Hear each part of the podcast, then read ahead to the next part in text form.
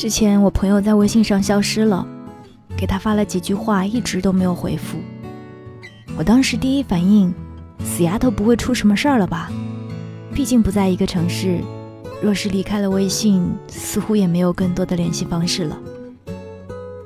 两天之后，他终于出现了，回复了我的消息，随后跟我说自己的手机一直关着，想图个清静。我的这位朋友很少秒回，有时候隔天才能收到回应。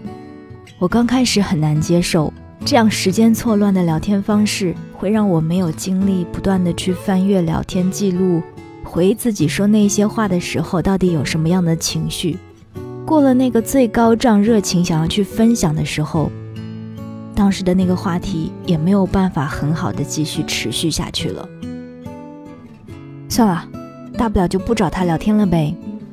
被他冷落了很多次之后，我忍不住这样想着。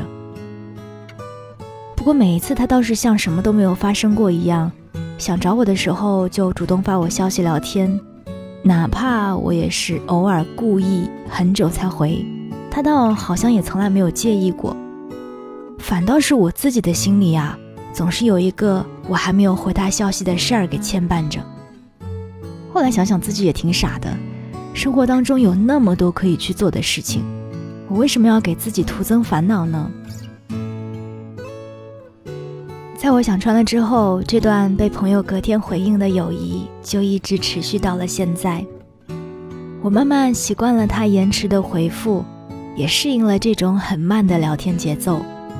时间久了，我甚至觉得这种聊天方式让我们彼此都变得更为松弛和自在。我们不必在等待中消耗着彼此的生命和情绪，也不必因为忘了回复而感到抱歉。想到了，不忙了，就回复一段自己当下的真诚想法。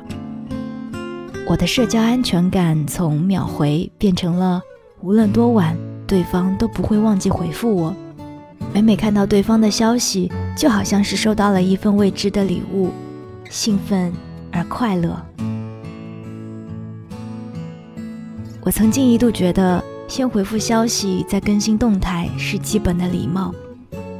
那时的社交安全感也都藏在及时回复里，甚至我还把秒回约等于被偏爱和被在意。如果在主动发出信号后得不到及时和我想要的回应，我就会胡思乱想，默认自己一定是打扰到了对方，或者是说错了什么。那么以后我可能再也不会主动给对方发消息了，也因为知道这种感觉有多难熬，所以在过往的社交关系当中，我都争取让自己不要做那个已读不回的人。工作收到消息我会秒回，走路的时候收到消息我会秒回，聚会的时候收到消息，只要看到消息，我几乎都会秒回。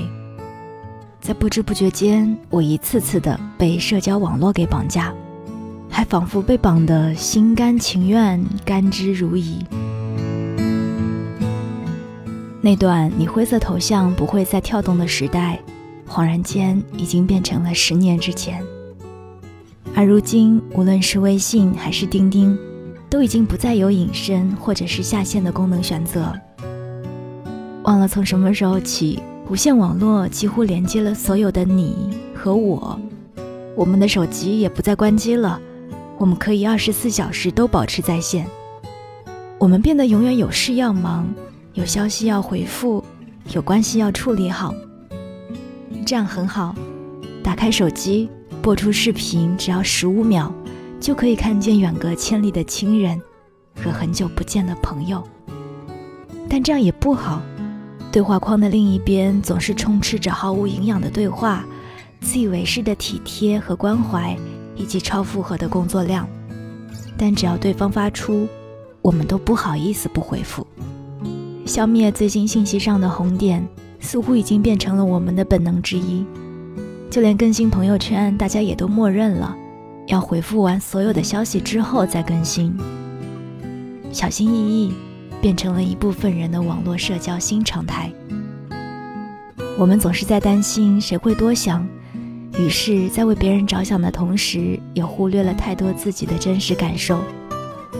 可如果小心翼翼的那个人是我的好朋友，那我更希望他可以扔掉手机，躲进生活，什么时候开机就什么时候回复我的消息。自从接收了我那一位朋友的相处模式之后，我也不再强迫自己秒回他人的消息。我终于想明白，不回消息不代表不在意，也可能是对方在忙。次次秒回也不代表你重要，也可能是对方正好空闲。我没有办法让朋友拒收那一些必读必回的消息，但我想，最起码我可以做他已读不回的那个朋友。这其中的意思，并不是已经拥有的朋友不重要，而是正因为我们是很好的朋友，所以会想在忙完所有事情之后，再认真的和彼此对话。所以，我的朋友，就算我没有及时回你的消息，也不是因为我不在意你了。就算你不回复我，也可以发那一些我能看到的动态。就算我们说了晚安，在各自忙碌。你也不必担心会留下还没睡的迹象。如果社交很累，我更想我们可以做在彼此累了的时候接住对方的那个人，不用担心我会生气或者离开。已读随意回是我给你的特权。我只想陪你一起躲进生活。我是 Cindy 双双。那么你身边有没有这样一个可以轻松相处的朋友呢？欢迎在节目的评论区跟我分享你给自己最好的朋友的一些特权。好啦，我们下一期再见吧。